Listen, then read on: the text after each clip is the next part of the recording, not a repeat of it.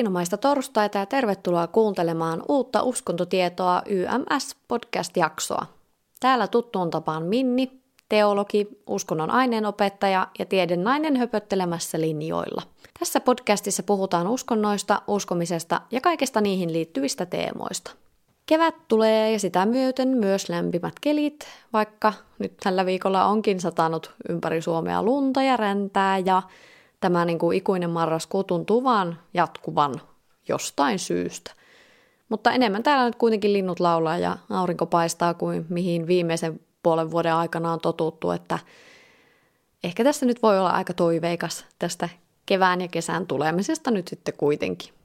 Ja kuten Radio Sodomassa aina toivotetaan, niin ehkä me nyt ei tarvitse mennä siihen ikuiseen marraskuu, marraskuuhun. Kyllä me voidaan ehkä jo kääntää katseet tonne kesään ja kevääseen.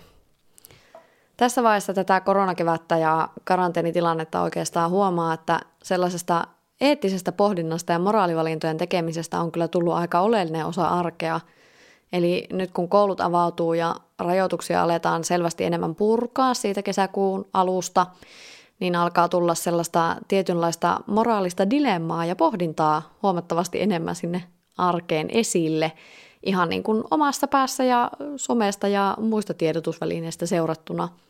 Normaalisti sitä tuskin miettisi ihan samalla tavalla esimerkiksi, että voiko käydä nyt kampaajalla, voiko käydä kaupassa ostamassa kahvimaitoa, joka just loppu, tai pitääkö odottaa sitä isojen ostosten päivää, voinko mennä kävelemään esimerkiksi jollekin suositulle ulkoilupaikalle, vaikka jonnekin satamaan, ja ottaa irtojäätelön kojusta, jos on lämmin päivä – voinko mennä kaverin kanssa terassille tai kahville, tai voinko nyt käydä sukulaisten tai tuttujen luona esimerkiksi toisessa kunnassa.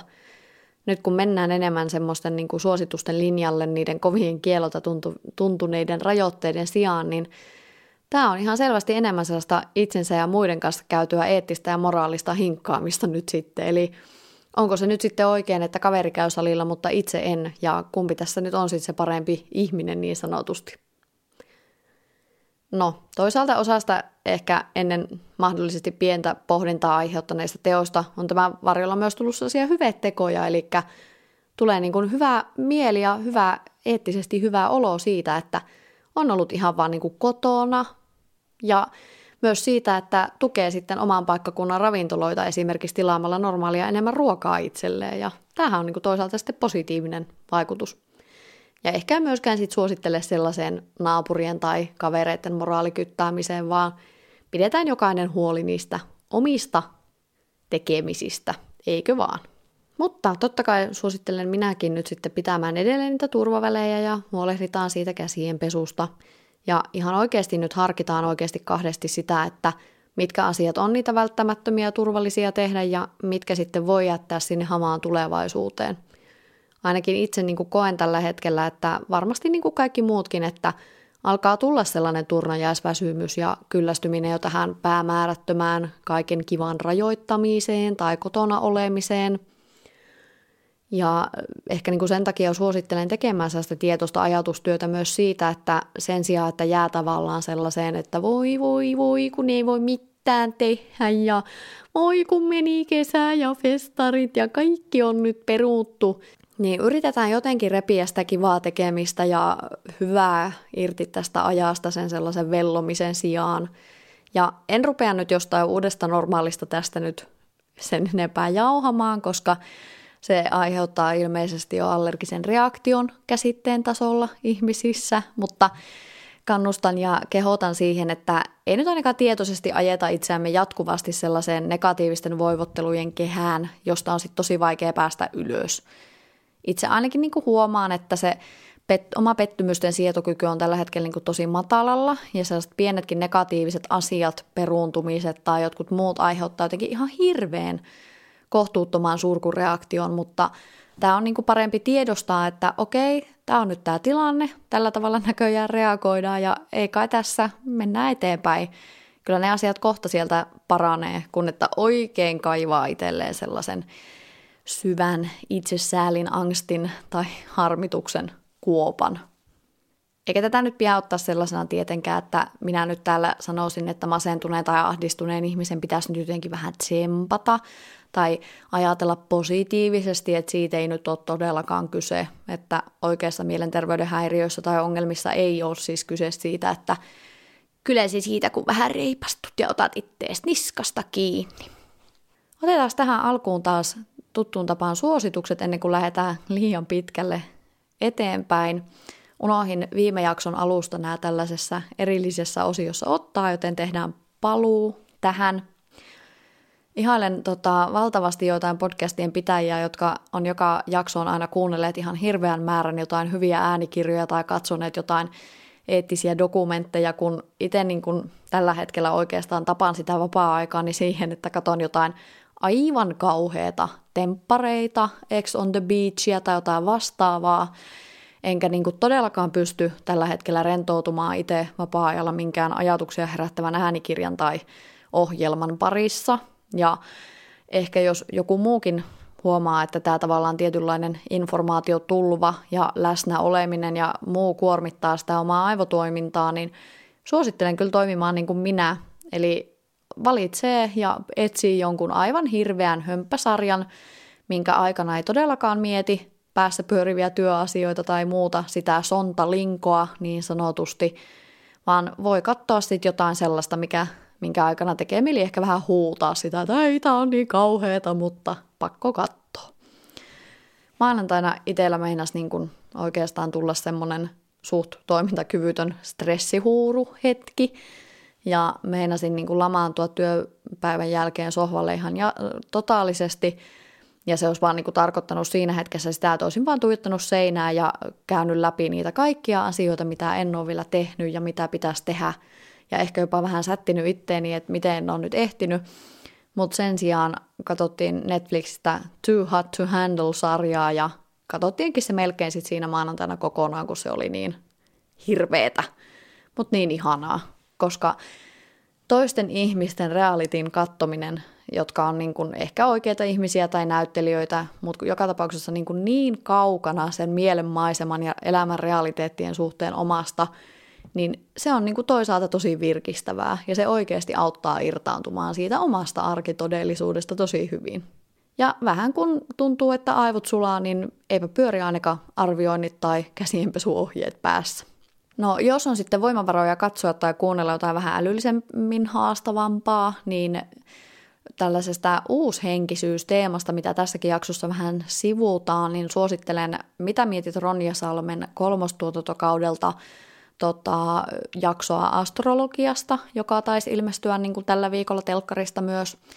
Ja samasta aihepiiristä sitten ainakin BookBeatistä löytyy e-kirjana Aila Ruohon henkisyyden harhapoluilla – jos tämä aihepiiri uushenkisyydestä niin kuin kiinnostaa. Ja podcasteista suosittelen Esa Saarisen filosofia- ja systeemiajattelu luentosarjaa, jonka aion itse varmastikin tässä kuunnella, kunhan nämä omat aivot ja ajattelu kestää taas vähän tiukempaa settiä, kun joukkoa teini-iän tunneilmastoon jääneiden aikuisten ihmissuhdesekoilua TV-formaatissa. Tämä jakso ei ole nyt temppareita tai eksiä rannalla, vaan tässä jaksossa pohdin melko paljon pinnalla toisinaan palloilevaa teemaa tai kysymystä. Eli voidaanko jotain diettiä tai ruokavaliota tai terveystrendiä kutsua lahkoksi tai kultiksi, ja onko terveyden hifistely ja tavoittelu saanut jo uskonnon harjoittamisen piirteitä? Palautetta, jaksotoiveita ja kaikkea toivon edelleen, ja sitä saa tuttuun tapaan laittaa vaikka Instan DMCihin at minnikauppinen tai sitten sähköpostilla letsgominni at gmail.com. Mutta pitemmittä puheitta sukelletaanpa tämän jakson teemaan. Tehdäänpä tuttuun tapaan ensin vähän selkoa tästä käsitteistöstä ja taustasta tähän jakson ja aiheen käsittelyn kärkeen.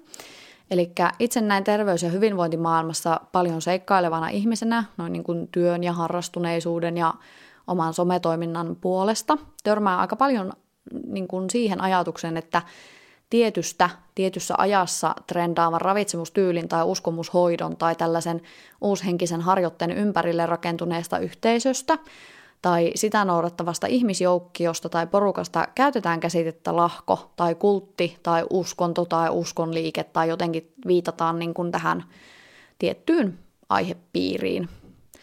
Olen itse törmännyt tähän nyt niin kuin viime aikoina etenkin, kun puhutaan esimerkiksi ketosidietistä tai paleo- tai karnivore-ruokavaliota noudattavista ihmisistä, Maria Nurdinin metodien tai verkkokurssin puolustajista – Antti Heikkilän toiminnan ympärille rakentuneesta yhteisöstä, jolle oli joku erikoinen nimikin, mutta en nyt kuollakseni muista, niin sanotusta clean eating termistä, mikä, mitä se sitten ikinä tarkoittaakaan, vähän erilaisia näkemyseroja siinä. Tai sitten on tällainen medical medium porukka, sitten on nämä lisäravinnekauppiaat, esimerkiksi Fitline on ollut aika paljon esillä – rokotevastaiset tai rokotekriittiset ja niin edelleen. Listaa voisi jatkaa aika pitkälle, näitä on aika paljon pyörii tuolla somen ja tiedotusvälineiden joukossa. Ja puhun nyt toistaiseksi näistä trendeistä lahkoina tai kultteina, mutta perehdytään hetken päästä sitä siihen, että onko ne sitten todella lahkoja tai kultteja, tai mitä ne lahkot ja kultit ylipäätään sitten oikeasti on. Hyvin useassa näissä liikkeissä tai yhteisössä tai kultissa se uskonnon kaltaisuus tai kulttimaisuus lähtee liikkeelle siitä, että tämä liike, ideologia tai yhteisön harjoittama trendi tai ajatus on suoraan tai jossain määrin ristiriidassa sen tutkitun tieteellisen tiedon tuottamien suositusten kanssa. Eli esimerkiksi ruokavaliotrendit ja niiden ympärille rakentuneen niin kuin heittomerkeissä lahkon tai kultin toiminnan ja ideologian ydin rakentuu esimerkiksi ravitsemussuositusten tai virallisten suositusten vastaiseksi totuudeksi ja sitten sen julistamiseksi. Ja tämä siis usein, ei välttämättä jokaisessa keississä. Ja usein tämmöisen diettikultin tai lahkon sometoiminta tai julkinen toiminta myös saattaa hyödyntää markkinoinnissa tällaisen NS-vaihtoehtototuudella ratsastamista tai sitä, että asetetaan se tieteellisen tutkinnon ja koulutuksen saaneet ravitsemusterapeutit tämän trendidietin niin kuin vastustajiksi tai vääräuskoisiksi tai jotain tällaista. Ja ehkä siihen lyödään niin kuin sopiva ripaus vielä sellaista salaliittoteoriaa, että esimerkiksi tätä ravinto, ravitsemussuosituksia edustavat ravitsemusterapeutit, jotka on koulutettu, niin on oikeastikin jonkun tuota ison ravintofirman, kuten Valion tai Fatserin kätyreitä, että ne saa niin kuin palkkaa siitä jotain tällaista. Ja hyvin usein näissä trendeissä on myös hy- yksi tai muutama hyvin tunnettu oppi-isä tai tämmöinen mentori, johtohahmo, auktoriteetti, joka toimii niin sanotusti tämän kultin tai liikkeen esikuvana ja monesti niin kuin ideologian väsymättömänä puolustajana tuolla somessa. Ja hyvin usein nämä trendidietit tai uskomuksiin perustuvat terveyden edistymi- edistämiseen pyrkivät oppisuuntaukset tai lahkot, kultit, ö, sisältää myös melko tarkat ja itse määritellyt kieltolistat sallituista ja kielletyistä ruoka-aineista tai tavoista tai harjoitteista – Esimerkiksi niin kuin tässä ketosiruokavaliossa vältetään mahdollisimman pitkälle hiilihydraattipitoisia ruoka, ruokia, karnivoreissa pyritään syömään pelkkiä eläinkunnan tuotteita ja näin edespäin. Ja vastaavasti sitten tuota, on ne sellaiset niin kuin sallitut ja kielletyt hyvin tarkasti määritelty. Clean eating-ajattelussa on olemassa niin kuin tällaisia ns-puhtaita ja epäpuhtaita ruokia. Tällaisissa uskomuksiin perustuvissa hoidoissa tai Harjoitteissa on saatettu esimerkiksi määritellä epäsopivat tai epäpuhtaat ajatukset tai ajatusmallit ja niitä pyritään sitten välttämään eri harjoitusten avulla ja niin edelleen. Ja useimmiten tätä tiettyä trendiä noudattaa myös noudattajia kehotetaan suht kritiikittömään tai ainakin melko tarkasti näitä kieltolistoja, sallittuja listoja, dogmaa, ohjeistusta noudattavaan elämäntapaan. Eli annetaan tietysti ymmärtää, että jotta sinusta todella niin kuin tulee tämän tietyn trendin mukainen esimerkiksi ketoosin myötä rasvan polttokone tai tietyn metodin avulla pääset sinne todellisen niin kuin haluttuun lopputulokseen ja sinne niin kuin hyvä uskoisten joukkoon, niin sinun tulee niin kuin noudattaa näitä ohjeita ja ohjenuoria tosi tosi tarkasti. Oikeastaan se vaikeus näiden kaikkien erilaisten trendien tai suuntausten yhteisten piirteiden tai yhdistämisen tekemisessä on tietysti se, että nämä kaikki tietysti karttaa tulevansa leimatuksi, esimerkiksi kultiksi tai lahkoksi, tai ainakin se on usein koettu loukkaavana leimana jollekin yhteisölle. Ja monet näistä trendeistä ovat myös luonteeltaan tavoiltaan hyvin erilaisia, ja ne muuttuu jatkuvasti, ja on hyvin riippuvaisia siitä, että kuka se on se, joka sitä kyseistä he yhteisöä johtaa ja tulkitsee sitä trendiä. Ja tämän vuoksi näiden kaikkien tarkastelu on tässä podijaksossa nyt melko pintapuolista ja retoriikka on tuttuun tapaan melko mutkat suoriksi tyyliä, koska kyllä tässä menisi niin kuin tuntikausia, jos tässä nyt otettaisiin yksi tai kaksi esimerkkiä, josta tehtäisiin semmoinen syvä luotava analyysi. Ja ehkä se ei olisi eettisesti välttämättä ihan kannattavaakaan lähteä niin kuin suoraan leimaamaan jotain tiettyä yhteisöä tai perinnettä. Monet näistä niin kuin uskontojen kaltaisista harjoitteista, perinteistä, suuntauksista ja yhteisöistä voisi niin kuin tavallaan kategorisoida tällaisen uushenkisyys käsitteen alle, etenkin niin kuin tällaiset mielen vaikuttamiseen liittyvät niin kuin tällaiset psyykkiset henkiset harjoitteet tai niiden, niin kuin, niitä edistävät liikkeet. Ja tämä uushenkisyys on tällainen sateenvarjokäsite hyvin kirjavalle joukolle erilaisia liikkeitä tai harjoitteita, aina niin kuin melkeinpä astrologiasta tonne enkeliterapiaan ja niin edespäin. Mutta niin kuin uushenkisyydenkin määritelmästä ja siitä, että mitkä asiat todella kuuluu tämän kattotermin alle, ei ole edes tutkijat tai teoreetikot niin kuin yksimielisiä. Ja osa niin kuin kyseistä aihepiiriä selkoa tekevät teokset ja teo, niin kuin, teoriat on keskenään ristiriitaisia, joten missään nimessä ei ole kyse yksiselitteisestä ja helposti niin kuin sellaisesta helposti määriteltävästä aiheesta. Mutta kuten todettu, niin tästä jaksosta tai aihepiirin pohdinnasta ei kerta kaikkiaan päästä sitten kuitenkaan mihinkään, jos tätä myllyä lähtisi niin kuin liian syvää luotaavasti jauhamaan, eikä tämä podcast ole sinänsä niin kuin puhtaasti tieteellinen siinä mielessä, että tässä olisi tavoitteena tuottaa uutta tieteellistä tietoa tai teorioita, joten mennäänpä tässä nyt vaan rohkeasti eteenpäin. Mitäs tämä kultittaa lahkot ylipäätään sitten tarkalleen ottaen on, jos kerta sellaiseksi tässä oltaisiin jotakin väittämässä tai maalaamassa – Ensin lyhyt määritelmä tietysti uskonnosta käsitteen tasolla, koska sekin liittyy tähän aiheeseen ja joku voi miettiä, että mitä eroa sitten näillä kolmella on. Ja uskontojen, kulttien ja lahkojen niin kuin siitä kolmijaostakin ollaan erimielisiä jälleen kerran, että nyt tehdään semmoinen mm, perustason käsitteen määrittely tässä. Uskonnolla tarkoitetaan käsitystä, joka sisältää uskoa ja siihen liittyvää kokemusta pyhästä, jonka pohjalta on muodostettu oppijärjestelmä – Uskonto ilmenee erilaisina yhteisöllisinä tapoina, eli rituaaleina ja palvomismenoina, kuten vaikka niin kuin Jumalan palveluksina. Tällainen peruskoulutason uskonnon määritelmä oikeastaan olisi se, että uskontojen kolme piirrettä on juurikin tämä usko yliluonnolliseen, kokemus pyhästä ja ajatus siitä, että uskontojen oppi vastaa perimmäisiin kysymyksiin, eli esimerkiksi siihen, että mikä on elämän tarko- tarkoitus tai mikä on kuoleman jälkeisen elämän tila Kultti taas on sitten joku tällainen uskonnollinen ryhmä, jonka uskomuksia tai palvontamenoja ympäröivä yhteiskunta pitää selkeästi poikkeavana.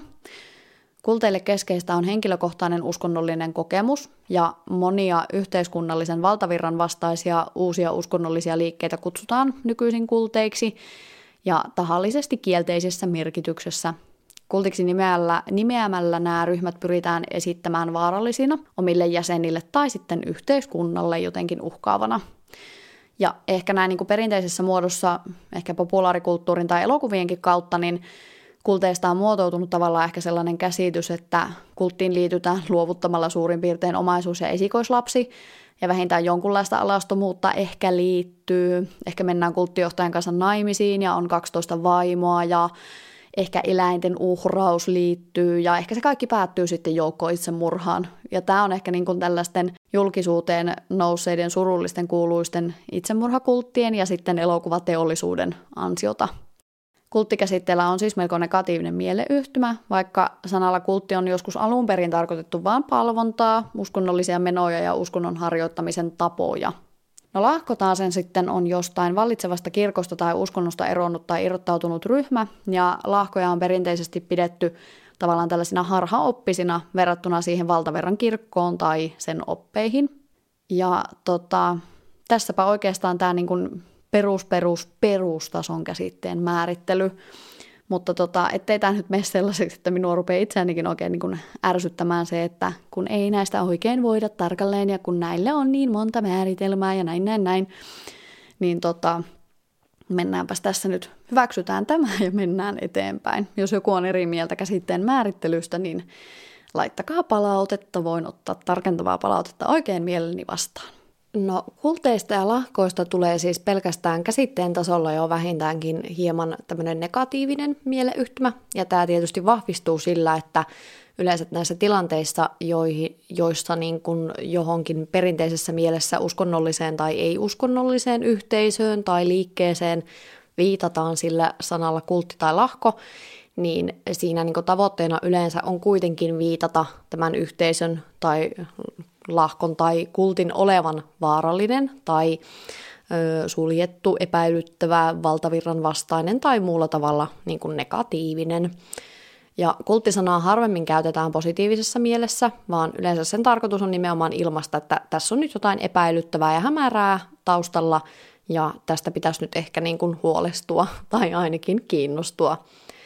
Ja sinänsä en nyt ota tässä kantaa siihen, että onko nyt joku näistä pohditta, pohdittavana tai mainittuna olevista ruokavaliotrendeistä tai vaihtoehtotieteellisistä ideologioista he, niin kuin automaattisesti tai yksiselitteisesti kultti, vaikka sitähän tietysti kaikki aina niin kuin odottaja haluaa ja tosi moni nimenomaan odottaisi sitä, että näissä asioissa jonkunlainen auktoriteetti ottaisi kantaa jonkun yksittäisen henkilön tai yhteisön tekemisiin tai sanomisiin ja lähdetään niin kuin lätkimään niitä leimoja silleen niin kuin suoralta käsin, mutta se on ehkä kuitenkin vähän turhan mustavalkoista ja sitten eettisestikin ehkä vähän kyseenalaista. Totta kai niin kuin vaaralliseen, haitalliseen toimintaan pitää puuttua ja nostaa niitä epäkohtia esille, mutta ehkä siinäkin niin kuin tarpeen on ottaa selvää siitä, että mikä se sitten on se, että onko tässä nyt kyseessä todella niin kuin vaarallinen ja haitallinen toiminta vai ei. Ja jotta voisin niin kuin itse hyvällä, hyvällä omalla tunnolla iskeä tämän kulttileiman johonkin ruokavaliotrendiin tai hyvinvointiskeneen yhteisöön, niin kyllä minä niin kuin itse haluaisin, että myös perehtynyt huomattavasti niin kuin syvemmin ja syväluotaavammin tämän yhteisön toimintaan ja ylipäätään tämän niin kuin kulttikäsitteen määrittelyyn, että, että kyllä niin kuin akateemisessa mielessä tällainen, että nyt minä lähden leimaamaan jonkun yhteisön jo lähtökohtaisesti, niin se on ehkä vähän väärä lähestymistapa. Yleensä niin kuin toinen ongelma tässä, onko joku ruokavaliotrendi tai uskomushoitokultti tai uskonto. Kysymyksessä on, että pelkästään se niin kuin sana uskonto tai kultti ohjaa etenkin niin kuin meitä suomalaisia vertaamaan sitä tiettyä niin kuin ajatusta kristinuskoon liittyviin asioihin. Eli uskontojen, uskonnot ja kultit mielletään aina sen niin kuin luterilaisen kristinuskon kautta, tai sitten joissain maissa miksei katolisen kristinuskon kautta. Uskontojen piirteitä voi olla niin kuin tavallaan ha- vaikea hahmottaa NS-laatikon puolelta tai neutraalisti, kun sitten niin kuin suomalaisessa kulttuuriperimässä kasvaneelle ihmiselle se ensimmäinen mieleyhtymä siitä uskonnosta on usein siellä niin kuin kristinuskon opeissa ja uskomuksissa. Ja uskontoja on kuitenkin totta kai paljon muitakin ja kyllä niin kuin varmasti kaikki tämän tietää, mutta monesti se vertailu tapahtuu siihen kristinuskon lähtökohtaan. Ja esimerkiksi kun kyse on näistä uususkonnoista ja uushenkisyydestä, niin se uskonnollisuus yleensä näissä on aivan jotain muuta kuin sitten niin kuin se perinteinen kristinusko. No onko sitten esimerkiksi jostain ruokavaliosta tullut ihmiselle jopa uskonnon kaltainen tai onko jokin, jokin hyvinvointitrendi ja sen ympärille muodostunut yhteisö jopa niin kuin tällainen kultin tapainen? Ja jos on, niin onko näistä sitten jotain haittaa? No ensimmäisenä tietysti voidaan sanoa, että kukaan esimerkiksi ketoosin hurahtanut tuskin pitää jotain rasvahappoa tai proteiinia jumalana, tai ei varmaankaan kukaan oikeasti uhraa jotain naudanlihapihviä ketoosijumalien alttarille. Eli uskonnoissa on perinteisessä mielessä yleensä ollut jokin yliluonnollinen uskomus, joka usein näistä ruokavalioista tietysti puuttuu sananmukaisessa merkityksessä. Toki on olemassa uskonnoiksi luokiteltuja uskontoja, kuten buddhalaisuus, jossa ei varsinaisesti ole jumalaa tai jumalia, eli ei uskota mihinkään tällaiseen aineelliseen tai henkilön, ta, henkilön verrattavaan Jumalaan. tai muuhun. Eli ehkä niin kuin kysymys tässä on enemmän siitä, että uskooko ihminen ruokavalion tekevän jotain yliluonnollis- yliluonnolliseksi laskettavaa sitten hänen keholleen tai terveydelleen tai jopa mielelleen, jos sitä noudattaa.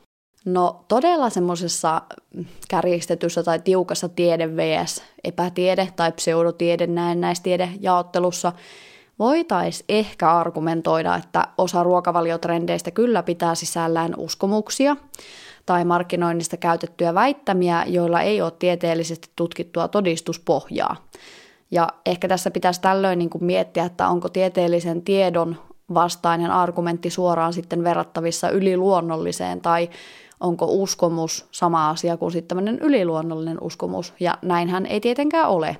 Ehkä yliluonnolliseen liitetään aina jotain vähän sellaista korkeamman levelin uskomusta, eli yleensä ne on sitten jotain näitä henkimaailman juttuja niin sanotusti, tai todellakin niin kuin mittaamattomissa olevia asioita ja uskomuksia.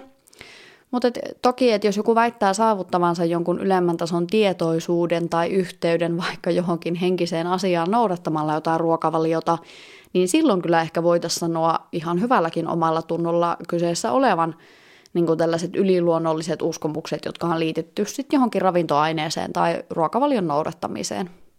No toinen olisi sitten tämä käsitys tästä pyhästä, eli onko vegaanille esimerkiksi porkkana tai kasvikunnan tuote pyhä? No ei tietenkään välttämättä. Joissain uskonnossa on olemassa käsityksiä pyhästä tai uskonnollisessa mielessä puhtaasta ruuasta, jolloin tietysti voi ajatella, että taas epäpuhtaan tai kielletön ruoan syöminen jotenkin niin kuin vahingoittaa tätä pyhyyttä tai uskonnollisesti puhdasta tilaa. Ja pohdin tätä pyhyyden käsitystä laajemmin podcastin kolmannessa jaksossa, ja jos se kiinnostaa, niin voi kuunnella sen. Ja lyhyesti sanottuna pyhällä tarkoitetaan siis jotain asiaa, esinettä tai ilmiötä, joka merkitykseltään eroaa muista saman kategorian vastaavista arkisista asioista. Pyhän siis ajatellaan olevan jollain tapaa muita saman kategorian viitattuja asioita tärkeämpi, arvokkaampi, parempi ja ehkä jopa tämmöinen niin koskematon ja ehkä tässä määritelmässä voitaisiin sanoa, että tällaiselle ketoilijalle rasvapitoiset ja proteiinipitoiset ruuat olisi sitten pyhiä. Ainakin ne on selkeästi niin kuin jollain tapaa parempia verrattuna hiilihydraattipitoisiin ruokiin, jotka on taas kiellettyjä tai vähän niin kuin tällaisia ns-epäpuhtaita. No jollekin ihmiselle siitä ruokavaliosta tai hyvinvointitrendin oppien noudattamisesta on voinut tulla niin pyhiä, pyhä tai pyhiä asioita, että kaikki niin kuin että kaikki sitä kritisoivaa ja kyseenalaistava kommentointi koetaan automaattisesti vihamielisenä tai loukkaavana. Ja ehkä voitaisiin hyvällä omalla tunnolla sanoa, että mikäli jokin elämäntapa tai asia elämässä on saanut selvästi muita vastaavia saman kategorian asioita korkeamman, tärkeämmän tai jopa niin kuin elämää suuremman merkityksen, niin ehkä silloin arkikielisesti voitaisiin sanoa, että selvästi tämä asia on jollekin henkilölle pyhä. No vastaavatko hyvinvointitrendit tai ruokavaliot sitten perimmäisiin kysymyksiin tai tarjoavatko ne lupauksen kuoleman jälkeisestä elämästä? Mm, no ei ehkä näin suoranaisesti, mutta ehkä niin kääntäisin tämän kysymyksen sitten vähän toiseen suuntaan. Eli onko niin kuin sinulle esimerkiksi tietyn ruokavalion tai hyvinvointiideologian noudattamisesta tullut elämän tarkoitus? Onko elämässä tai ajatusmaailmassa tilaa muille asioille – ja sen verran niin kuin voi sanoa, että mikäli esimerkiksi tietyllä tavalla rajoitteisesti syöminen on alkanut hallita sitä elämää sillä tavalla, että se elämä pyörii sen syömisen, ruoanlaiton, ruoka-aikojen, ruoka-aineiden tai syömisestä murehtimisen ympärillä, niin silloin voidaan sanoa, että oma, se oma ruokasuhde on mahdollisesti häiriintynyt. Ja ehkä silloin se elämä on keskittynyt sen syömisen ympärille – jos esimerkiksi jokapäiväinen arkinen elämä menee sen suunnitteluun, että milloin voit syödä niitä omia eväitä ja missä, onhan ne valmistettu takuulla ohjeiden mukaisesti prikulleen, sinulla on semmoinen ns-pakonomainen tarve niin kuin miettiä ja puhua jatkuvasti siitä omasta elämäntavasta, ja alat selvästi niin kuin rajoittaa tavallaan sitä omaa elämää esimerkiksi niin kuin sinulle aiemmin tyypillisistä arkisista asioista, esimerkiksi niin kuin kaverien kanssa kahvittelusta, tai et käy mummolla sen takia, että mummo tarjoaa pullakahvit, niin ehkä niin kuin silloin voidaan puhua mahdollisesti siitä, että se elämän tavallaan tarkoitus on kääntynyt siitä, että ruoka olisi meille vain ravintoa ja mahdollistaa sen, että me jaksetaan tätä elämää, kun taas sitten tässä tapauksessa se elämän tarkoitus on se syöminen tietyllä tavalla.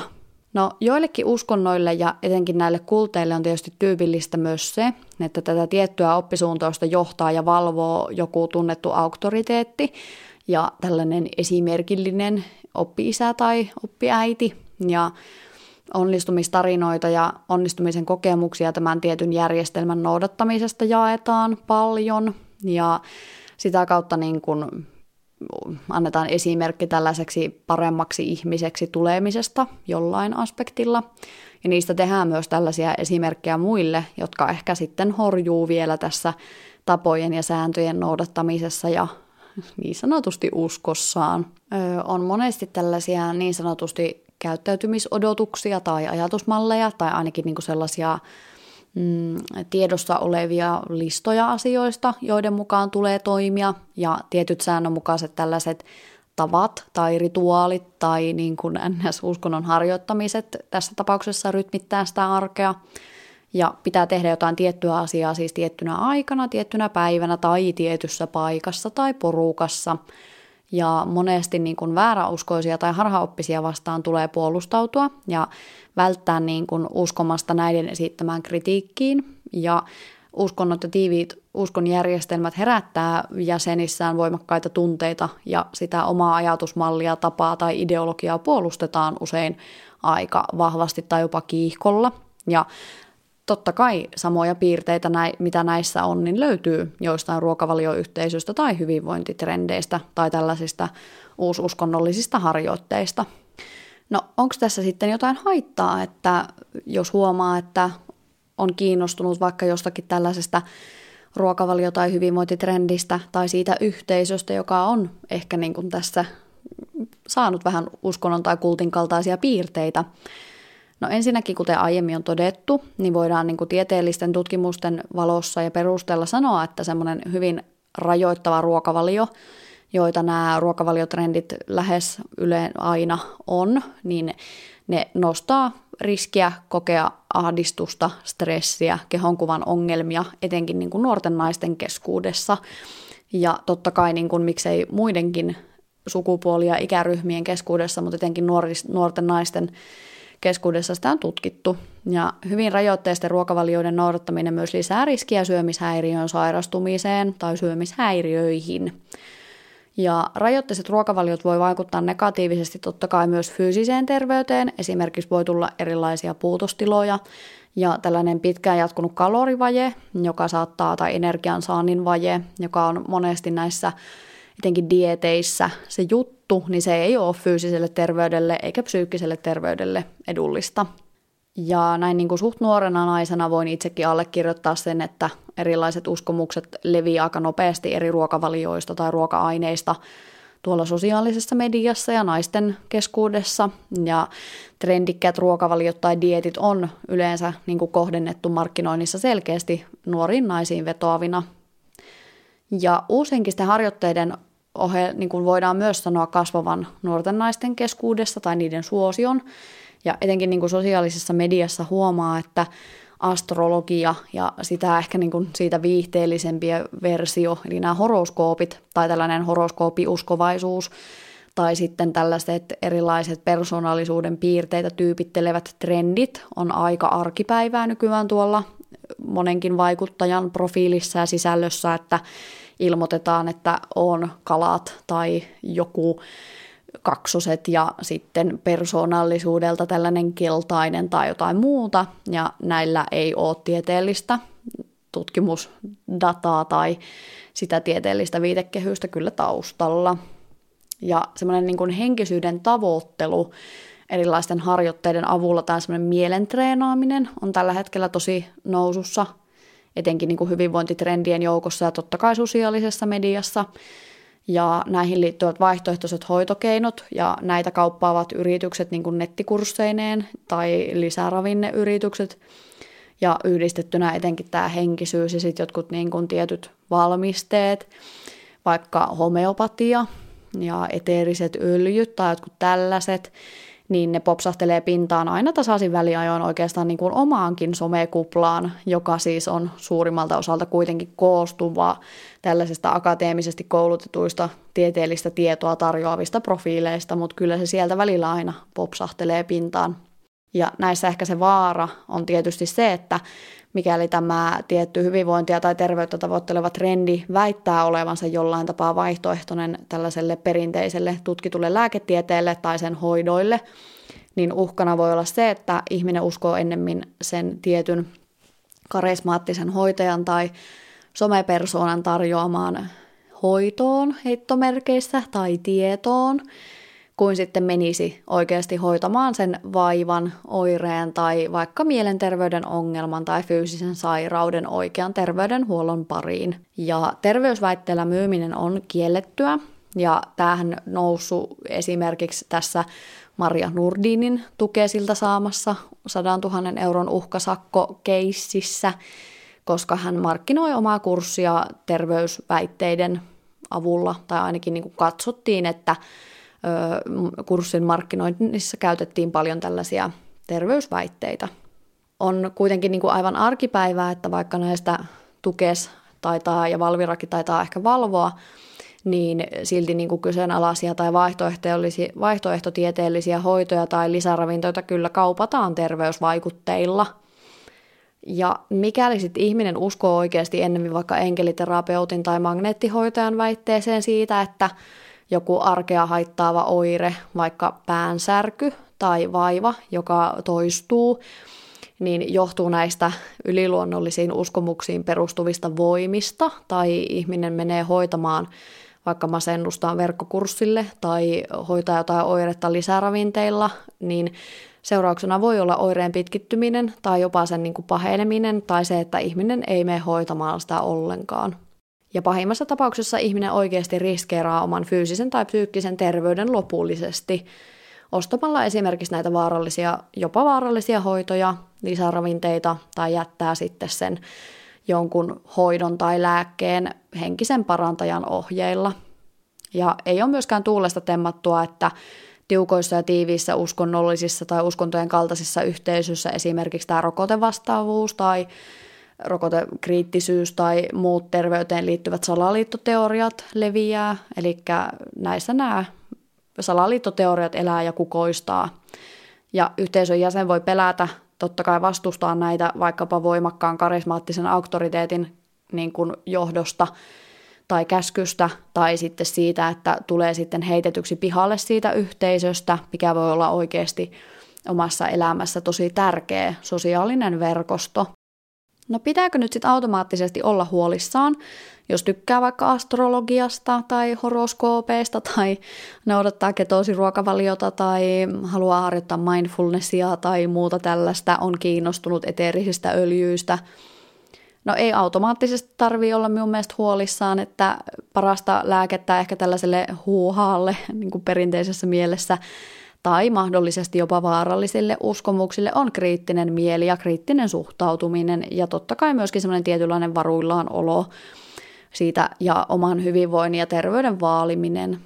Suosittelen niin kuin erittäin lämpimästi tasaisin väliajoin muutenkin omassa elämässä vähän tutkailemaan ja tekemään sellaista pientä, pientä niin fact-checkausta omissa arvoissa ja uskomuksissa ja arjen tavoissa, vaikka ei noudattaisi mitään trendiruokavaliota tai uskomyshoitoa tai muuta.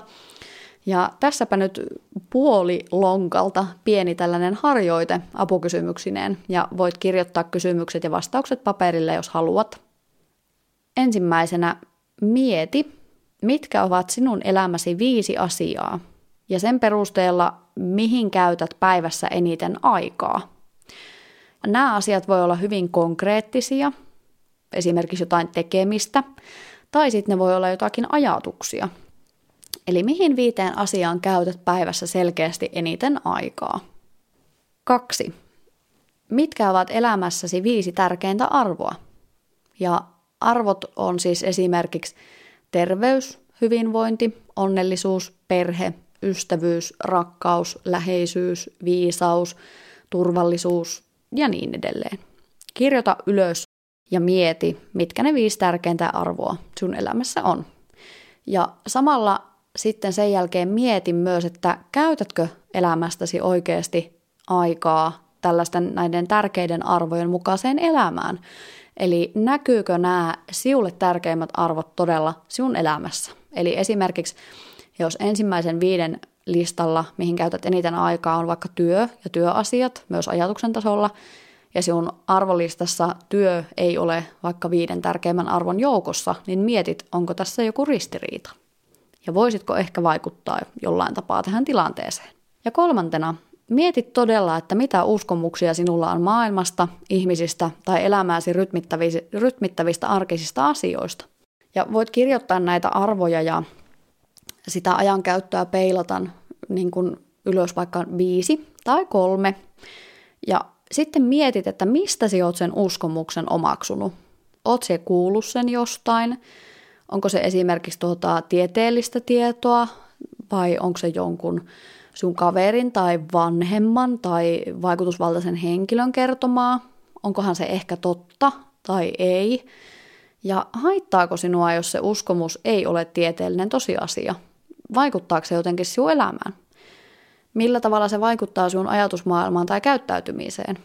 Ja näitä uskomuksia voi olla esimerkiksi näitä perinteisiä, että hiilihydraatit lihottaa tai valkoinen sokeri on kukkokainia ja aamulla liikkuminen laihduttaa tai ajattelemalla positiivisesti aina voit välttyä mielenterveyden häiriöltä tai sitten se perinteisin uskomus, eli uskonko Jumalaan vai en. Ja yritin nyt valita tavallaan tällaisia yleisimpiä uskomuksia, mitkä niin kuin itselle tuli mieleen näistä hyvinvointi- ja uskomusasioista. Että tässä ei nyt vielä tässä vaiheessa ole niin kuin tarkoitus tehdä sellaista, että onko nämä positiivisia vai negatiivisia uskomuksia. Mietin myös, että minkälaisia uskomuksia sinulla on muista ihmisistä. Teetkö esimerkiksi olettamuksia tietyistä ihmisistä tai ihmisryhmistä ja millä perusteella? Esimerkiksi vaikka nämä perinteiset, että pomoni on aina mulkku tai uskovaiset ihmiset on tyhmiä tai ö, perussuomalaiset on rasisteja. Ja näissä niin kuin uskomuksissa selkeästi se sävy on vastakkainasetteleva ja leimaava. Ja etenkin niin kuin tämän kaltaisten uskomusten ajatusten kohdalla niin kuin mietit sitä, että miksi ajattelet näin, mistä tämä uskomus tai ajatus on tullut, pitääköhän tämä todella jokaisessa tilanteessa paikkansa ja onko tämä hyödyllinen vai haitallinen uskomus. Ja tämän koko tehtävän, ajatustehtävän se niin kuin haaste tietysti piilee siinä, että sellaiset pinttyneet uskomukset tai tavat on tietysti niitä hankalia spottaata ja arvioida. Me ei välttämättä aina edes tajuta omaavamme näitä. Voi olla hyvinkin niin, että ajattelen itse vaikka olevani täysin vapaa esimerkiksi syömiseen tai terveyteen tai hyvinvointiin tai käytökseen liittyvistä uskomuksista ja sitä kautta tottumuksista – mutta silti siellä arjessa on paljon sellaisia toimintamalleja, joille ei ole niin kuin mitään muuta syytä kuin se, että joku fiksu tai minun, minun niin kuin itseni auktoriteettina pitämänä henkilö on joskus sanonut tai ehdottanut, että näin ei kannata tehdä. Ja tietysti se tiedon etsiminen, lukeminen, tieteellistä tietoa tarjoavien sisältöjen seuraaminen – ja itsensä sivistäminen ja kouluttautuminen on myös parasta lääkettä, etenkin tällaisten haitallisten uskomusten kitkemiseksi ja niiden spottaamiseksi. Eli se, että välttämättä heti ensimmäisellä kerralla itsekään niin tiedosta sitä, että minkälaiset, minkälaisista uskomuksista voi olla vähän vaikka niin kuin haittaa sinun terveydelle tai minkälaisia käsityksiä sinulla on, mutta kun tätä harjoitusta tai tällaista pohdintaa tekee tarpeeksi säännöllisesti ja ottaa selvää asioista, tutkii, että mikä ehkä se totuus tai tosi tai tieteellisyys siinä asioissa on taustalla, niin silloin niitä alkaa sitten pikkuhiljaa huomaamaan. Kaikki uskomukset tai uskominen ei tietenkään ole haitallista, mutta kuten edellä todettiin, niin kannattaa ennen kaikkea olla kriittinen sen suhteen, että mistä nämä uskomukset on saatu, mistä se tieto on peräisin, onko se joltain yhdeltä ihmiseltä ja uhkaako se mahdollisesti niin kuin terveyttä tai hyvinvointia tai turvallisuutta, fyysistä tai psyykkistä, ja mikä se oma suhtautuminen tähän uskomukseen tai mielipiteeseen sitten on. Että jos sellaisella kärjellä lähtisi ehkä tähän asiaan. Suoraan ei voi siis sanoa sitä, että onko joku tietty trendi, ruokavalio, hyvinvointiin liittyvä uusi uskonnollinen harjoite tai muu vaarallinen. Ehkä jos, joissain niissä on kyse pelkästään siitä haitasta, että menettää vähän rahaa, mutta totta kai siellä on myös niitä sellaisia yhteisöjä, jotka jopa kannustaa sen oman terveyden tai turvallisuuden laiminlyömiseen. Ja niistä kannattaa olla aika tarkka ja tietoinen. Etsikää tietoa, olkaa kriittisiä, ottakaa asioista selvää ja pohtikaa asioita. Se yleensä johtaa pitkälle. Ja voisin kuvitella, että tämä aihepiiri herättää paljon ajatuksia ja niitä oikein mielelläni otan vastaan. Laittakaa tulemaan. Mie tykkään tosi paljon käydä keskustelua ja vaihtaa ajatuksia. Mutta ehkä sen pidemmittä puheitta toivotan teille kaikille mainiota keväistä loppuviikkoa ja palataan taas aiheiden äärelle seuraavassa jaksossa. Heippa!